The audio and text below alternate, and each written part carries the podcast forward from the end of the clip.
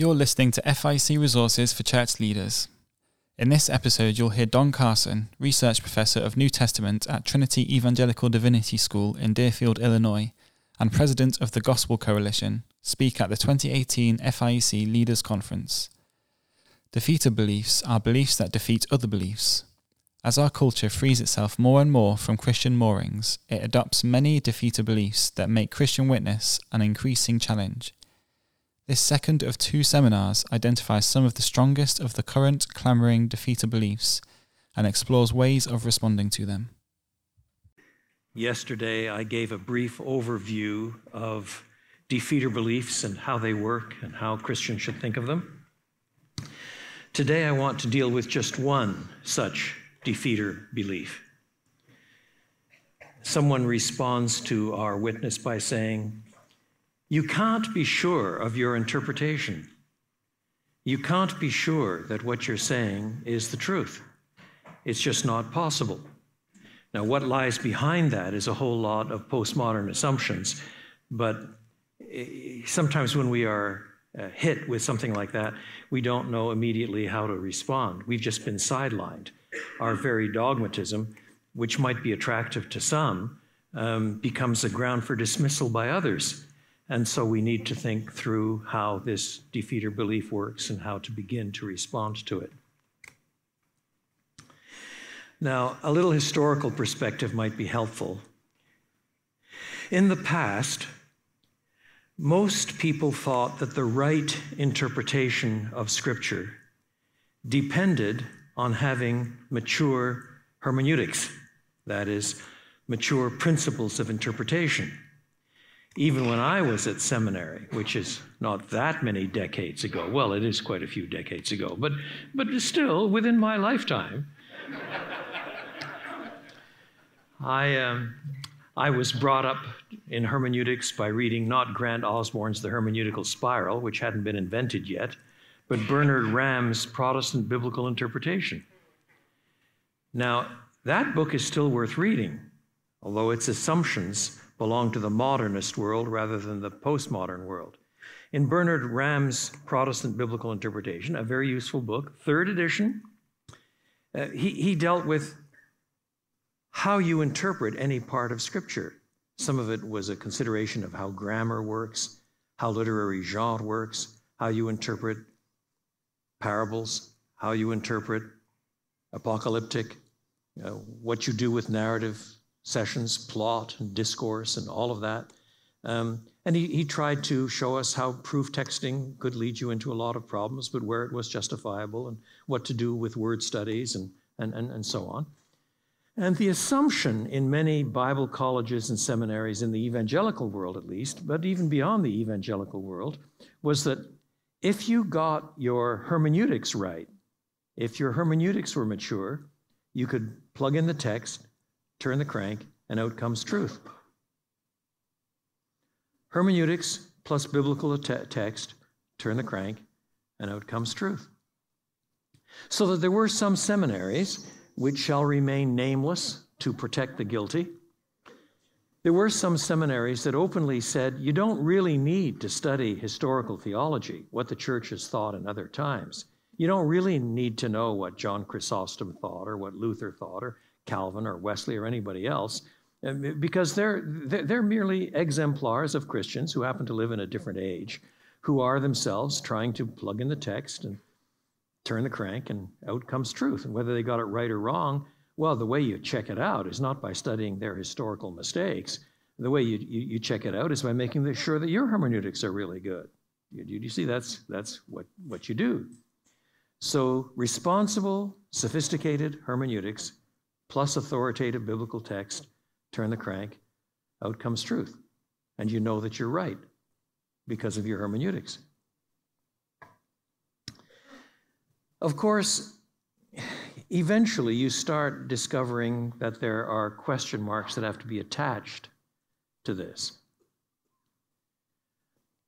After all, there are other groups other than evangelicals who have a high view of Scripture who nevertheless come to different interpretations. Why? Jehovah's Witnesses, for example, are inerrantists. Conservative Mormons are inerrantists. Both of them come to massively different readings. Whereas they teach in their schools that they have principles of interpretation that are surely right. It's those evangelicals that have got it all wrong. And then, even within our own camps, like the FIEC, to go no farther, there are both Baptists and Paedo Baptists, or if you want equivalent terminology, Paedo Baptists and Credo Baptists. And each side thinks the other side is wrong. Now, we may have agreed to bury the hatchet enough to accept members from the other camp. We're not Baptists. But on the other hand, um, implicitly, we're saying that the other side is wrong. One of the most amusing things we do in the Gospel Coalition is to sic Lig Duncan against Mark Dever. Uh, each uh, strong in his own heritage, and each quite willing to say, as they give each other hugs and speak in each other's churches and so on, quite, quite eager to say that the other one is not only mistaken, but wrong and sinning against God because they've got a false interpretation. Yeah. That's the entailment of saying that one right is one view is right and the other view is wrong. Neither is saying, um, well, I'm not quite sure, but on balance of probabilities, I think I come down on this side. They're not saying that. They're saying my interpretation of Scripture is right. Your interpretation of Scripture is wrong. And the other one is saying exactly the same thing, but with reverse polarity. And so we discover after a while that the, the idea of having an ideal hermeneutics that guarantees everything is a little problematic. But, but there are other bits of evidence. A few years ago, uh, the Africa Study Bible came out. About three quarters of the authors of this Africa Study Bible were either Africans most of their lives, and this is cutting in and out. Does this mean the batteries are going? If, if it cuts in and out again, switch me to this mic. Um, uh, three quarters of the people were either um, themselves Africans, uh, or, or else they were people that had lived all their lives in Africa. And, and the, the advertisement for this uh, one volume study Bible, uh, when it was sold in North America, was uh, always um, for the first time we hear the voice of the church without the filter of Western confessional theology. Now we'll find out what another culture really thinks about Scripture. And I thought, well, that's an interesting bit of advertisement. It fits into the diversity models of our age. Uh, I think I better read this commentary. So I read it. Not every paragraph, but an awful lot of it. And I discovered that 90, 95% of it was indifferentiable from any evangelical commentary that you'd get over here. There were some bits that emphasized different things, such as um, bits on ancestor worship bits on female genital mutilation, things like that that are not central to Western experience and challenge, although with immigrant populations that's changing. Um, and, and, and, and you realize that, that that does make sense. That is, um, we're all studying the same Bible. I don't care whether you're Kikuyu in, in, in Kenya or, or, or uh, an Anglo Saxon uh, from uh, Scotland uh, it, it, doesn't really make much difference. We've still got the same Bible. You, you, you do want to get your hermeneutics right, but, but, but it shouldn't be too surprising that we share the same theology. But there are those differences just the same that divide Calvinist from Arminian and Baptist from Paedo Baptist and so on. So, so we, we do realize afresh that, that um, hermeneutics can be a little more difficult. Now, what changed things was the rise of what came to be called the new hermeneutic.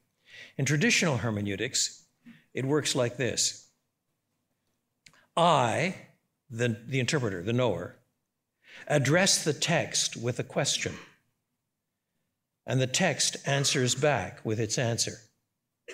A straight line question and an answer back from the text. So, a, a lot of good interpretation depends on asking the right questions and having acceptable categories to hear the answer that comes back from the text. The text won't lead you astray, it's God's word, but you must ask the right question. So a lot of hermeneutics is asking the right question of the right text, you see, and then, then the text comes back and gives you the answer. So I ask the question, the text gives me an answer. I ask another question, the text gives me another answer. And as I build up questions and answers, so my ability to ask shrewd questions at the next round is enhanced, and so on. That was the old line hermeneutics. But after a while, you begin to face some questions. Aren't the questions I'm going to answer to ask as a white, middle class, bilingual Canadian with a certain education and certain traditions, all in Canada or Europe, none in the US? Aren't my questions necessarily going to be different from a single, unwed mother, prostitute on the streets of Lagos? Or choose your alternative. That just was one I made up. The questions are going to be a bit different. The, the answers you're going to hear are going to be a bit different, aren't they? And so, out of such considerations, and out of the impact of World War II for that matter, there arose the language of the hermeneutical circle. Instead of a straight line in, an innocent question, a pure question, with a straight line back, a true answer. It's rather more like I hit the text with a glancing blow. My, my, my question is not straight, it, it's too much a reflection of who I am. And the answer comes back and hits me with a glancing blow. It, it almost, as it were, interprets me. I understand the text a certain way because of who I am. I've got categories to hear only certain things and not other things. So in the West, for example, we interpret many, many texts in highly individualistic terms. In Africa, texts are more traditionally interpreted in corporate and, and community terms. And, and, and each side is, is likely to interpret things uh, according to the matrix of their own culture. So it's not as if I have a straight line in and a straight line back. I sort of hit it with a glancing blow and it comes back and hits me at a certain kind of angle as well.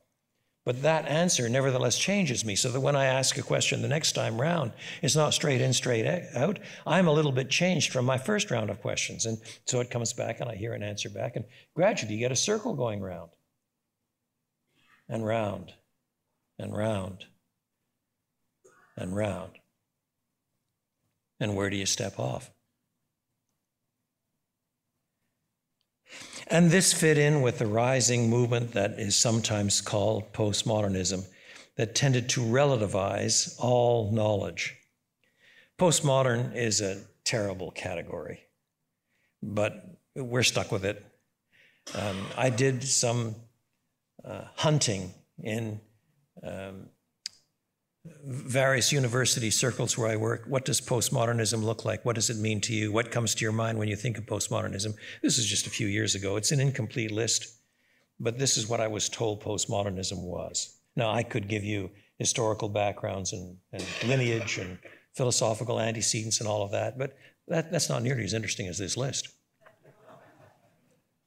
Number one, skepticism rules the day. Doubt questions all statements. Number two, objectivity is out, subjectivity is in. Objectivity defined as standing on the outside of a situation, looking into it, and having the capacity to judge it. No one has the right to judge anything. Number three, there is no absolute capital T truth. All truth is relative and is valid. What may be true for you may not necessarily be true for me. Number four, question everything. Nothing escapes deconstruction. Number five, the, the, the, the postmodern perspective is experiential. The experience is essential for the development of a person. Number six, postmoderns are spiritual as defined by their terms, with or without God. Number seven, it's pluralistic. The question of belief in God may be met with define God. Do you mean Jesus, Yahweh, Allah, Buddha, Sophia, Krishna, Paramatma? The exclusivity, the exclusivity of the Christian God and Jesus as the one way is unacceptable for postmoderns. Number eight, truth and religion are often redefined in terms of consensus and whatever works for you. The person of Jesus simply becomes what you want him to be. Number nine, there is no meta narrative, no grand story, no big picture to inspire or explain the purposes of life. History depends on how it is read and how it is interpreted. Each person is free to create their own meaning from life and its events.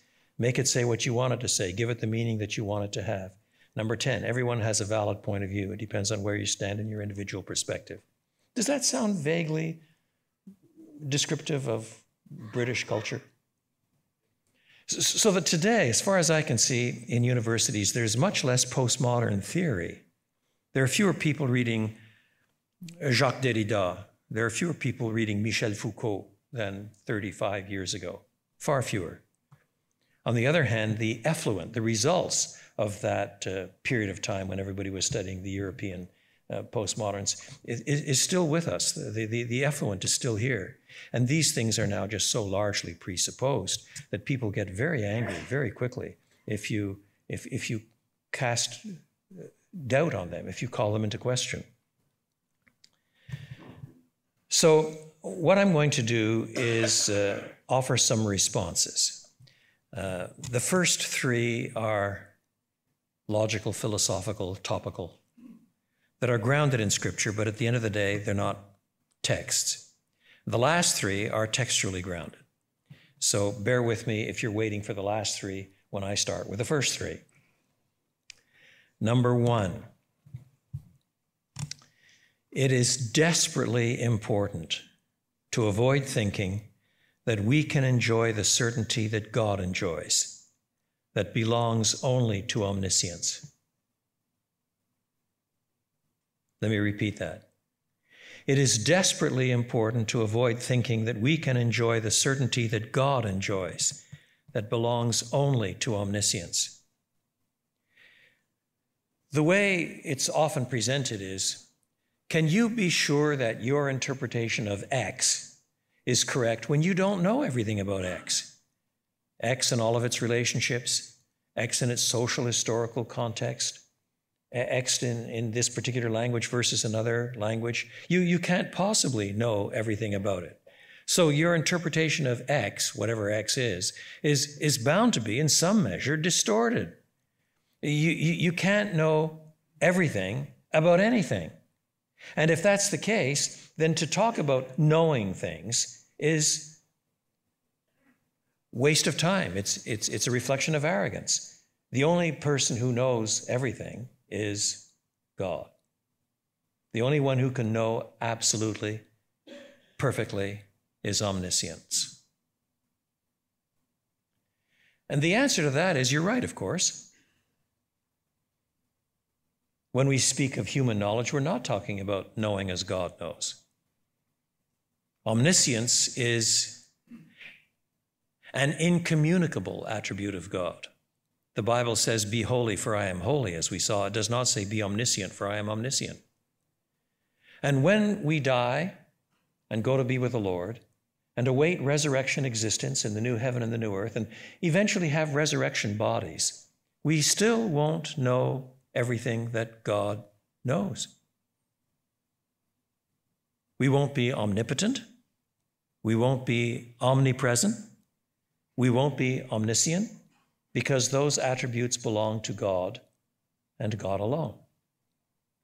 The entailment of that, of course, is that we should recognize that even in eternity, we'll continue to grow in knowledge.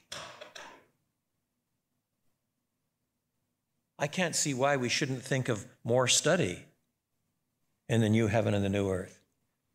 The Bible speaks of men and women from every language and tribe and people and nation. You ever ask the question, what language are we going to speak in heaven?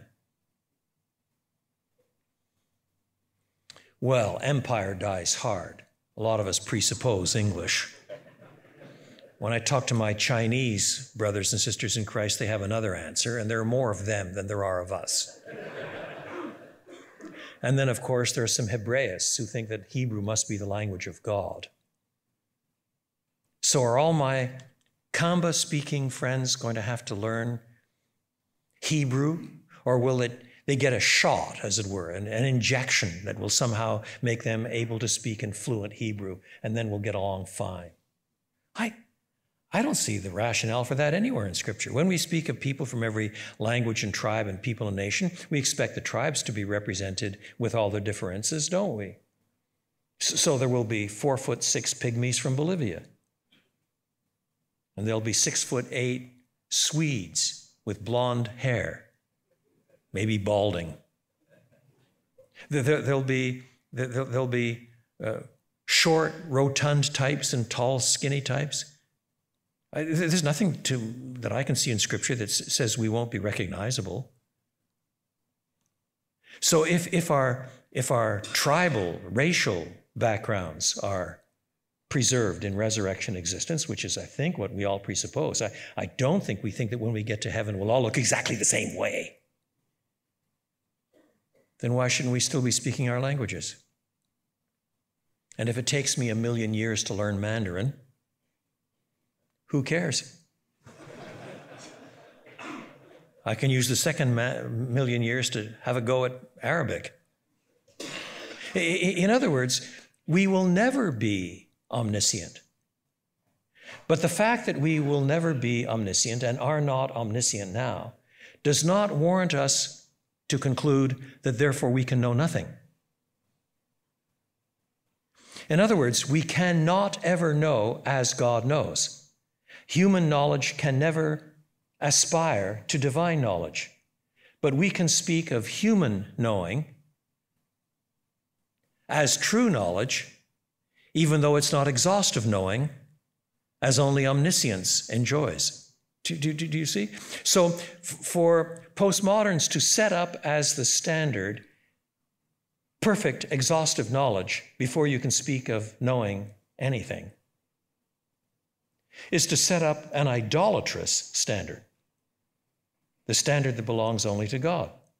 Do, do, do, do, do you see?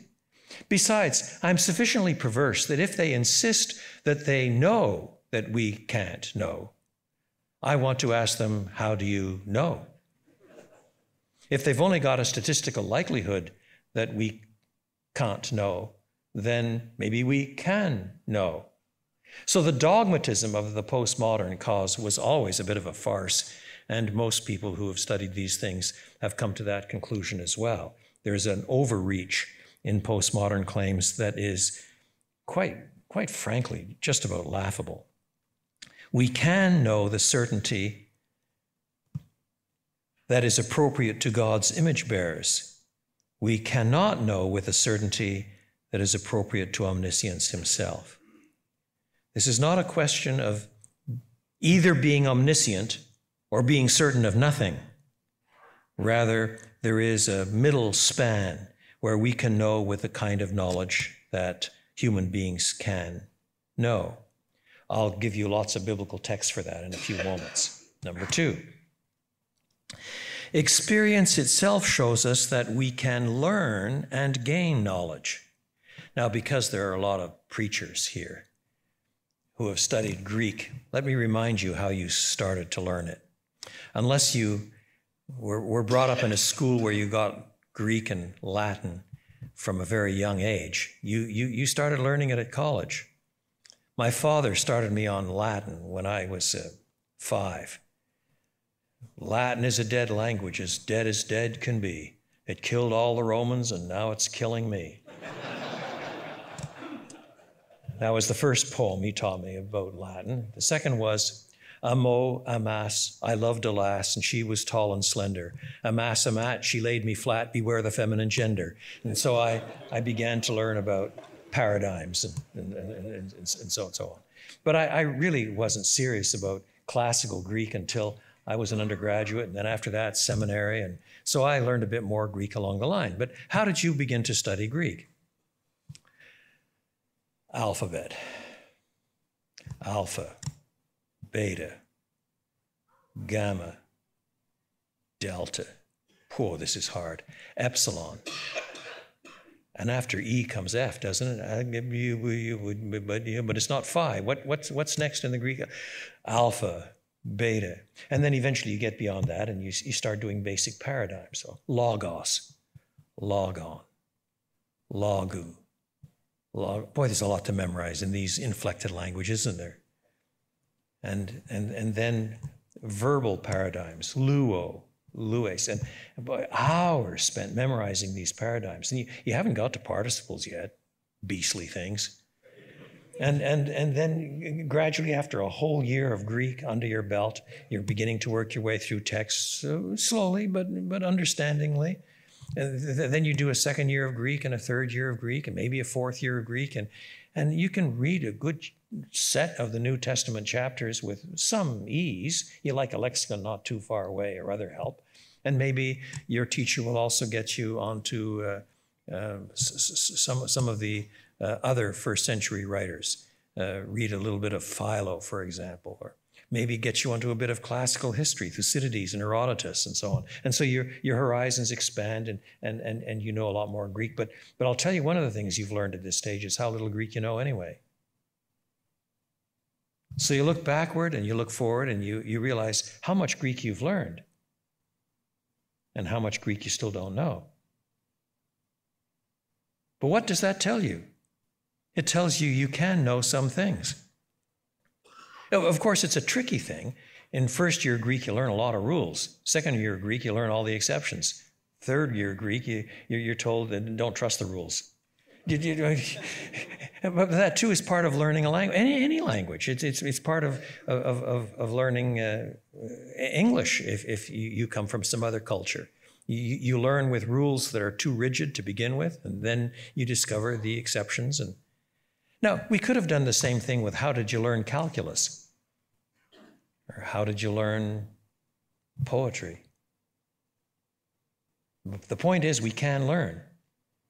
And we can speak of knowing Greek. Oh, you can put in the footnotes and how relative that knowing Greek really is, you know. Compared with some people, my Greek's not, not bad. But, you, you know, I'm an exegete, I'm a pastor, I'm a, I'm a theologian. I, I haven't devoted my entire life to nothing but Greek. I, I know some Greek scholars that leave me in the dust. John Lee, for example, in, in Australia, his mind is soaked in Greek texts in a way that mine is not. So, in other words, you can speak of knowing even when the knowing is partial, even when it's correctable with further knowing. To cast doubt on the possibility of true knowing because you don't have omniscient knowing is a false dilemma.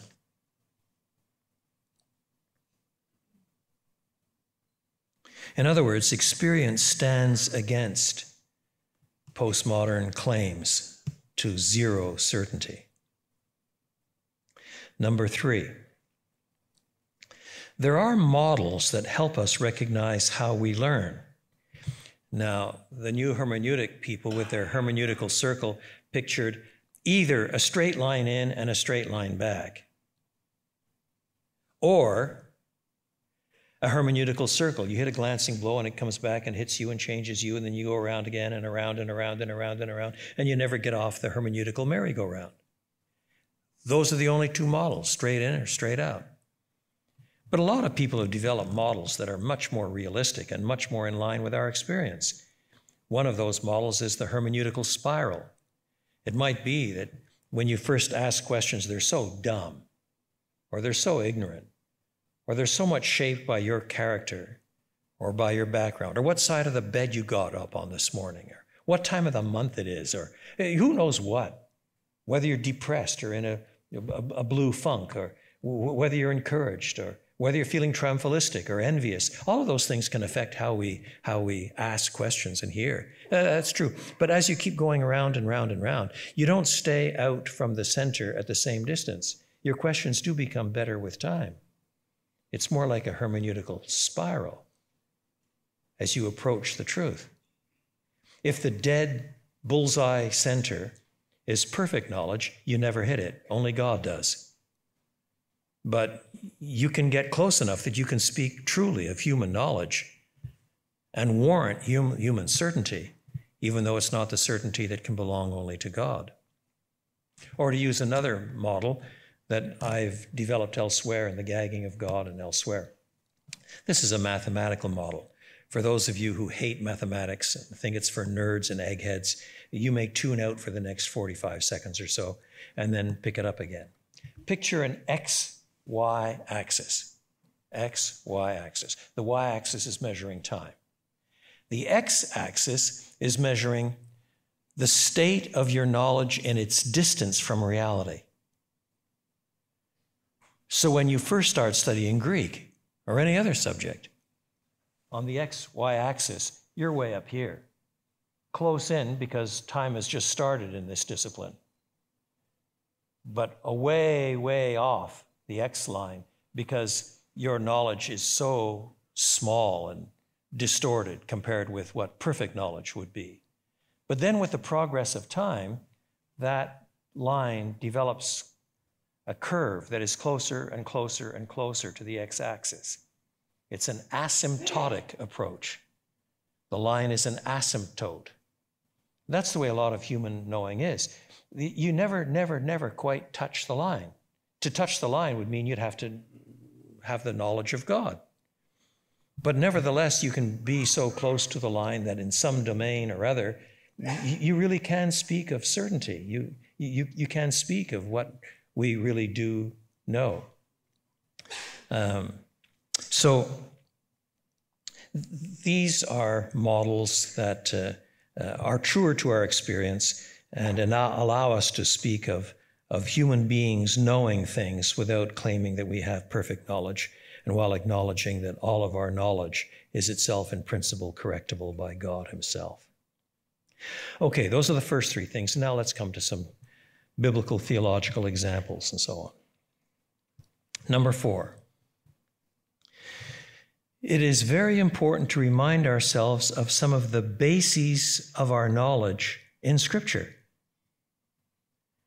Let's begin with Luke 1 1 to 4. Luke 1 1 to 4. Many have undertaken to draw up an account of the things that have been fulfilled among us, just as they were handed down to us by those from the first who were eyewitnesses and servants of the word. With this in mind, since I myself have carefully investigated everything from the beginning, I too decided to write an orderly account for you, most excellent Theophilus, so that you may know the certainty of the things you have been taught Luke does not say, of course, you can't possibly be certain about anything. He says, I'm writing so that you may know the certainty of what you've been taught. On what basis has he insisted that he's going to provide certainty for Theophilus? Well, quite frankly, on the basis of a lot of personal research. He acknowledges there are a lot of reports out there. And he's carefully examined as many as he can find. Many have undertaken to draw these things up, just as they were handed down by the witnesses. With this in mind, since I myself have carefully investigated everything from the beginning, that is, not only the sources themselves, but he's tried to check out by his own exploration. You, you can follow Luke's steps to virtually every major Christian center that's mentioned in the book of Acts.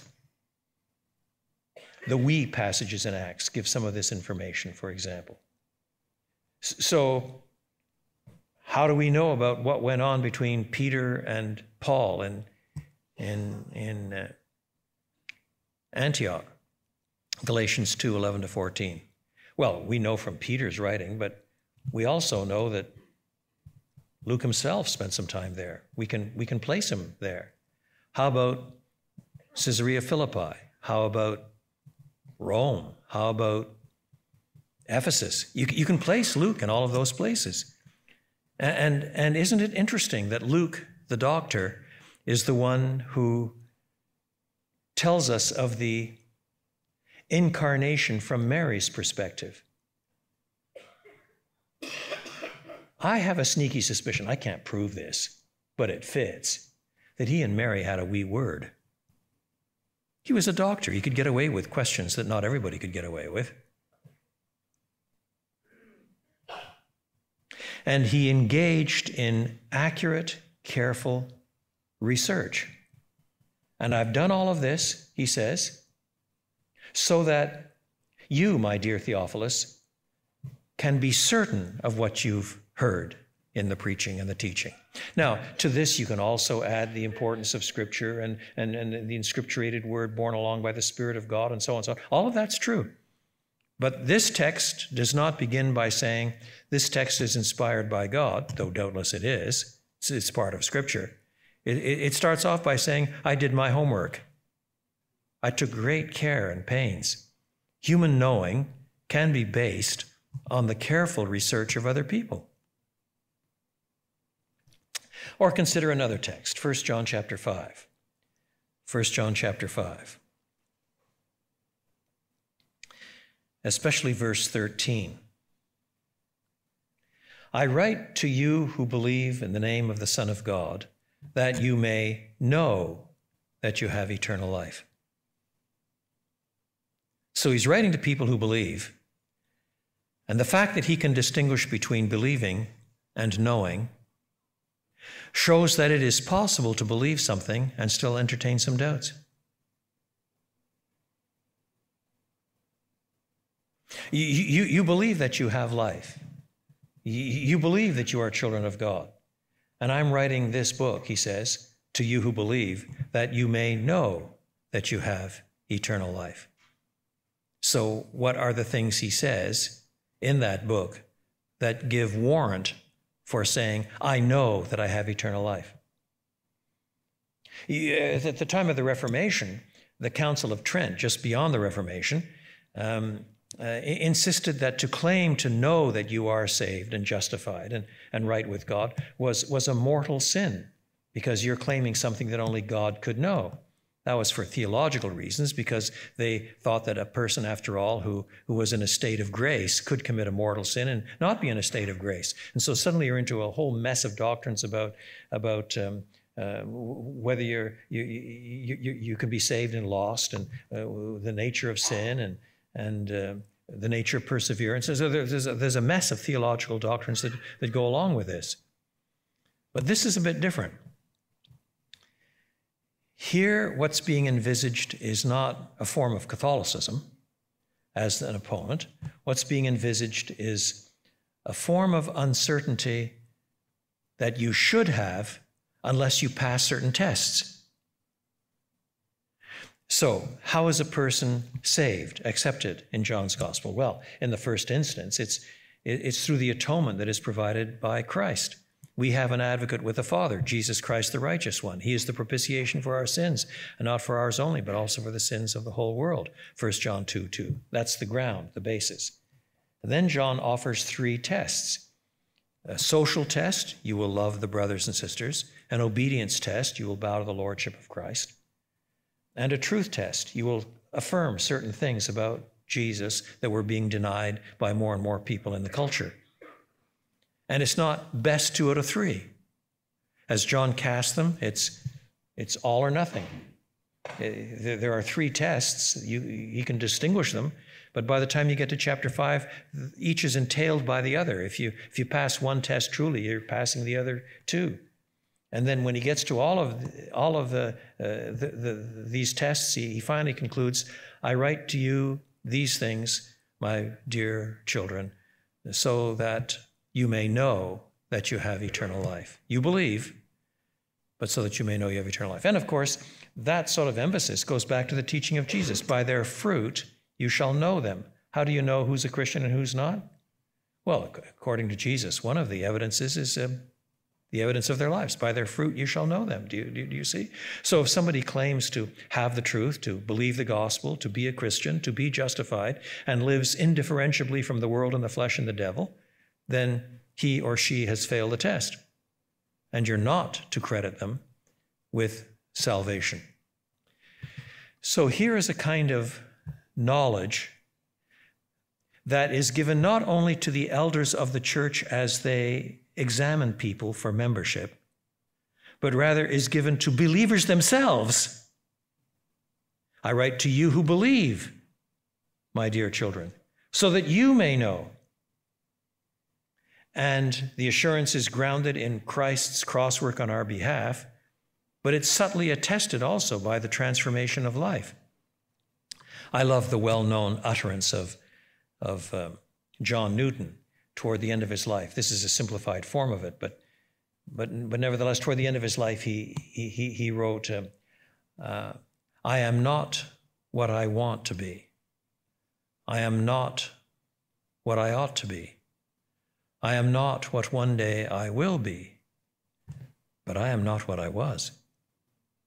And by the grace of God, I am what I am. That is to say, uh, he could see the evidence of transformation in his own life, even if he's still growing in grace and has a way to go until the glorification of the last day. So here is not the certainty of perfect knowledge, the certainty of omniscience, but the certainty of observable transformation of life that enables you, it warrants you to say, with human knowledge, I know certain things. Do, do, do you see? Th- those are the ways that the New Testament speaks of knowledge. And then again, there are chapters like Isaiah 40 to 45, especially the end of 41 to the end of 45, where, where God insists that he knows all things. He not only knows all things, unlike the idols, he brings them about. He can not only predict the future and never make a mistake, he not only can predict the future, but he guarantees the future because he brings the future to pass. So we are dealing, therefore, with a God who knows everything, who communicates some things to us. So, in other words, part of our knowledge rests in our confidence in the God who does have omniscience. Now, that still raises some fundamental questions about how we know that he is omniscient. That has to do with revelation and a lot of other things that I could bring up in due course. Um, but it is important to see that the Bible speaks of human knowing, knowing of propositions, knowing of the truth of the gospel, knowing of our salvation, knowing of our status before God, um, knowing divine revelation, and so on, um, uh, without any embarrassment, without any suggestion whatsoever that we have to be omniscient to be able to claim these things, partly because we have an omniscient God who anchors them. Number five, it is crucial to recognize that our minds are not neutral machines, but are enmeshed in our lostness.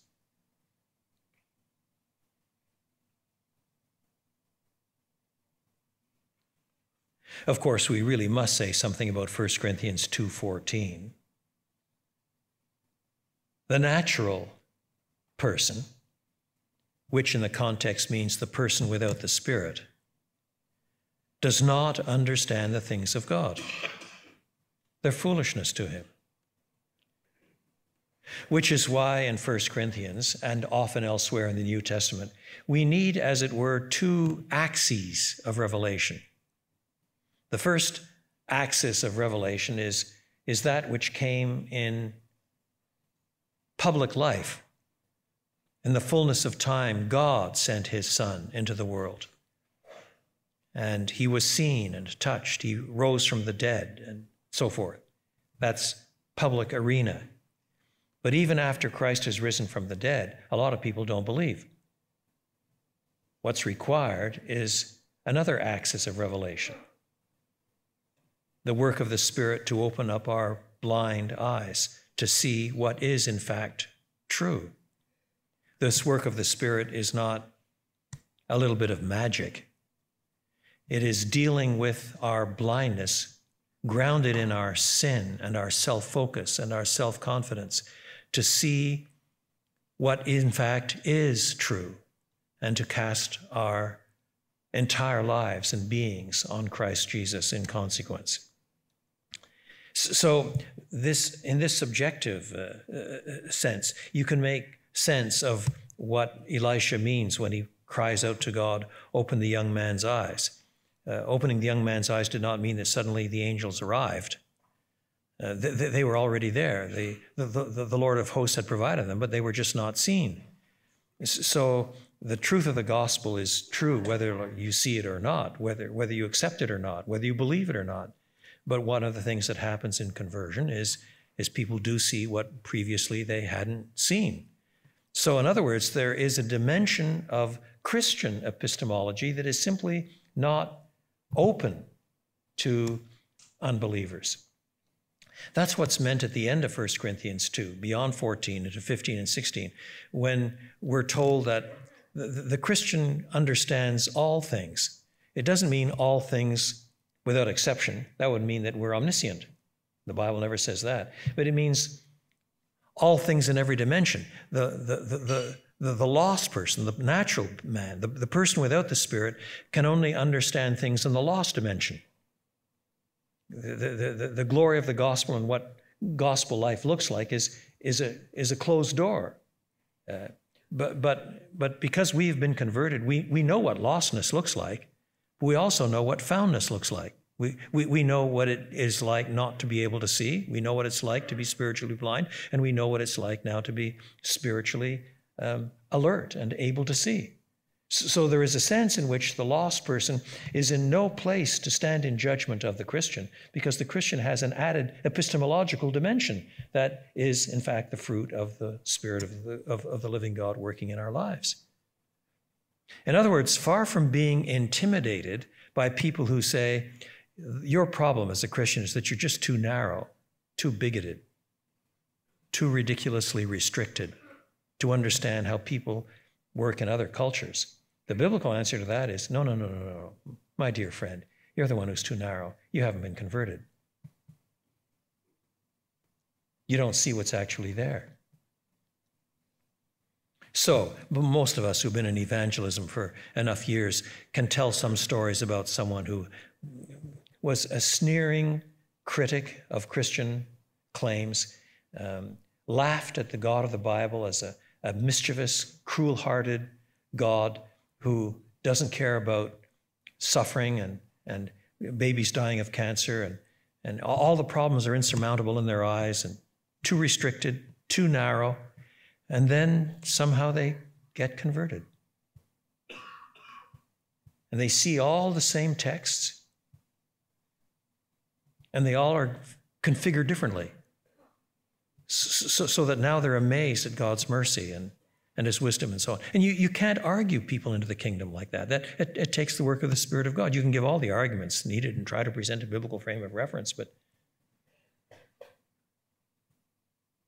I talked with a young man some time ago with whom I spent a lot of time on Skype, an hour a week or so, for about a year, year and a half working through all kinds of intellectual objections and questions that he had. And um, at the end of this uh, time, in which he had read many, many philosophical books and all the new atheists and could cite them and so on, we gradually worked through these things step by step, one by one, step by step, one by one. And he said, Okay, you've, you, you've convinced me. The intellectual objections against Christianity are really not all that convincing. So I said, So why don't you bow the knee and become a Christian? He paused and said, Because I don't want to.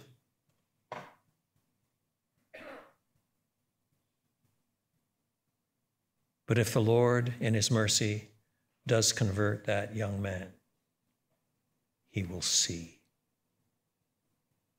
He will know.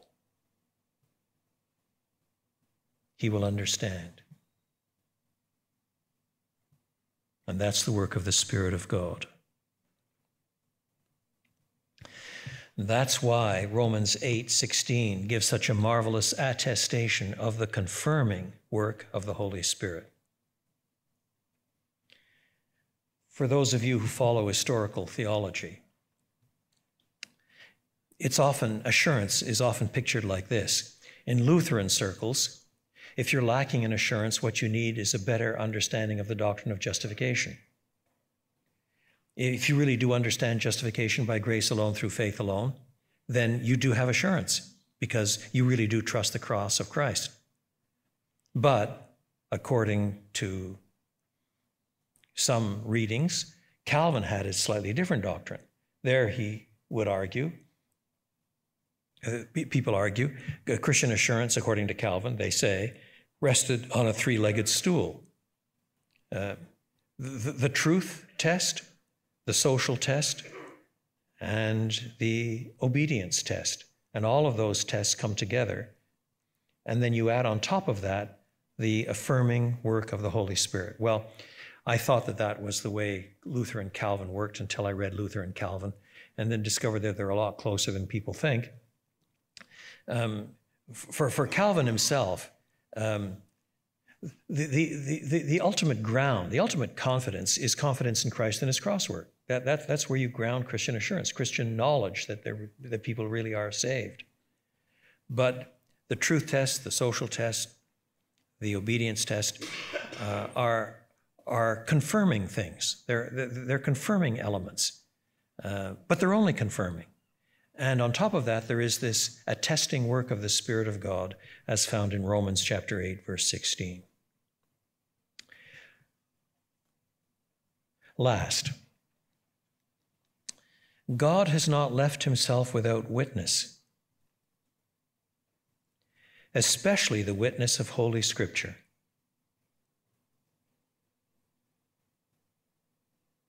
One of the most remarkable passages in this regard is the parable of the rich man and Lazarus in Luke 16, especially the last three verses, verses 29 to 31. The rich man opens his eyes after death and he finds himself in torment. And somehow, in the structures of this story, he sees Abraham and Lazarus conversing with each other. Lazarus, in fact, is, is in Abraham's bosom. He's resting on his chest at, at a banquet or something of that order. And you'd think that the first thing that the rich man would say when he sees Lazarus would be something like, Oh boy, did I get that one wrong. I am so sorry. Can you ever forgive me? But in fact, he ignores Lazarus entirely. He plays as the race and culture card and addresses only the top dog, Abraham himself. Uh, Father Abraham, it's pretty hot down here. W- would you send this minion to bring some water in it that I can cool my tongue? There's no sign of repentance at all. And of course, uh, Abraham responds. And then La- the, the rich man, still in hell, has a second question when he's got rebuffed for the first. If, if you can't send uh, Lazarus because there's a great gulf fixed, at least send him back to earth so he can warn my family. I've got brothers now, this is again no sign of repentance. He's just concerned for his own family. Of course, there's, there's, there's care for family, but no sign of repentance. If, if he can't use Lazarus as a, a kind of waiter to bring him water, maybe he can be used as an errand boy to go back from the dead and, and warn the brothers. And Abraham replies, They have Moses on, and the scriptures. Let them listen to them. The rich man in hell tries to correct Abraham's theology. That's how blind he is. No, Father Abraham, you got that one wrong. If someone rose from the dead, then they would believe. And Abraham replies, They have Moses and the scriptures, and if they do not listen to them, they will not believe, even if someone rose from the dead. we would add today they have the law and the prophets, and the gospels and the epistles. And if they will not listen there, they will not believe even if someone rises from the dead. And by the time Luke penned those words, someone had risen from the dead. And countless millions still did not believe. So, once again, Christians have an access to truth, to the mind of God, to the words of God, the thinking of God in Holy Scripture, which in some ways is public. It's not a hidden mystical book buried in some secret cavity, a cavern somewhere that only the instructed, the the esoterica priests, the elite of the elect can have access to. It's, it's public. It's public. Preach the word. But although it's public, we're a damned breed.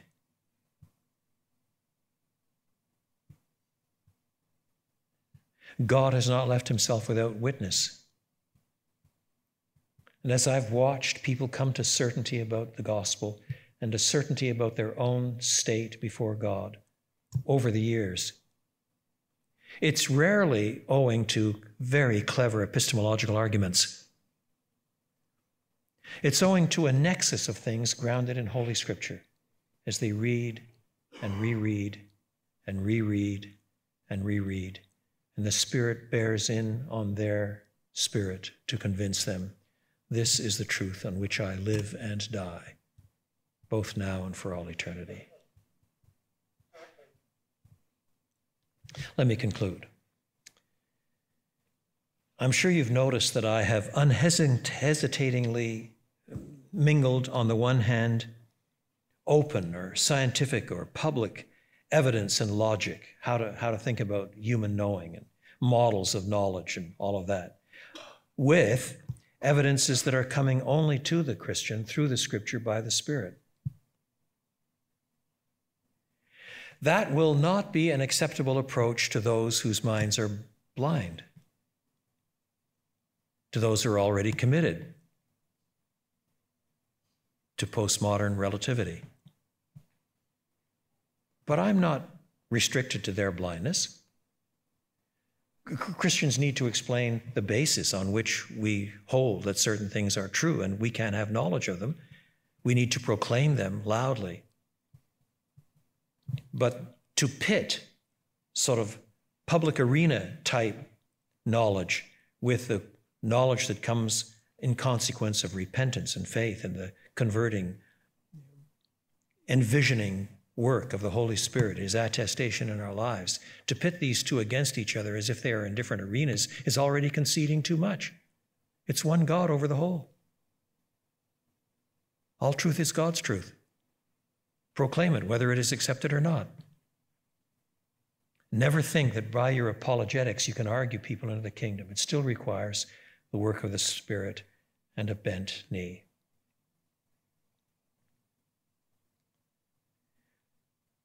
Let us pray.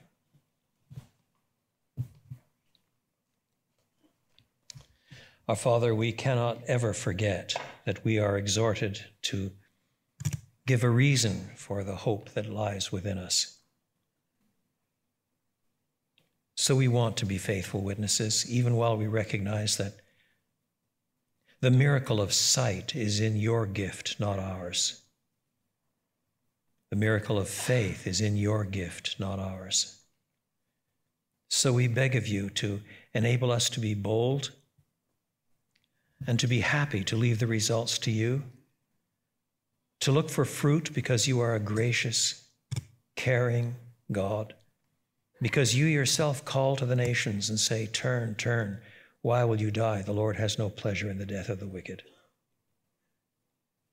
Have mercy upon us as we bear witness and think about these things. Have mercy on the people to whom we bear witness. For Jesus' sake. Amen. Thanks for listening to this resource from FIEC. For more resources for church leaders, subscribe to this podcast on your favourite podcast app and visit our website at fiec.org.uk. And don't miss our new podcast launching this autumn, Independence. It will feature regular discussions on relevant topics to help independent churches work together to reach Britain for Christ. You can subscribe wherever you listen to your podcasts or watch on YouTube and the FIEC website.